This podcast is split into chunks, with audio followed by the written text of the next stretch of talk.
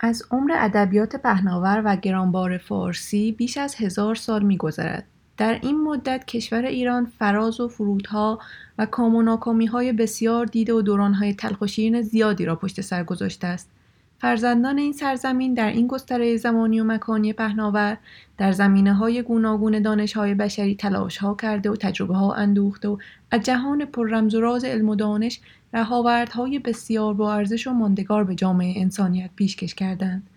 و از همین رهگذر بوده است که قرن‌ها یافته‌ها و تجربه‌ها و علوم و دانش مسلمین چشم‌های کنجکاو جهانیان را خیره کرده و به خود مشغول داشته است. ادبیات پربار فارسی جلوه‌گاه راستین انعکاس تلاش‌های 1000 ساله مردم مسلمان فارسی زبان در زمینه‌های گوناگون هنر و معارف از حماسه و داستان‌های دلکش و جذاب و تاریخ و افسانه و سیر و تفسیر قرآن و علم و عرفان و فلسفه و اخلاق است و از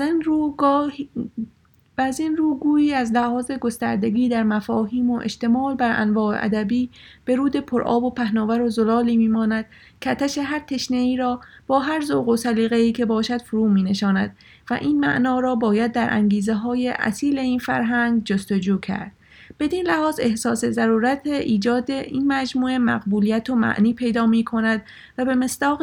آب دریا را اگر نتوان کشید هم به قدر تشنگی باید چشید.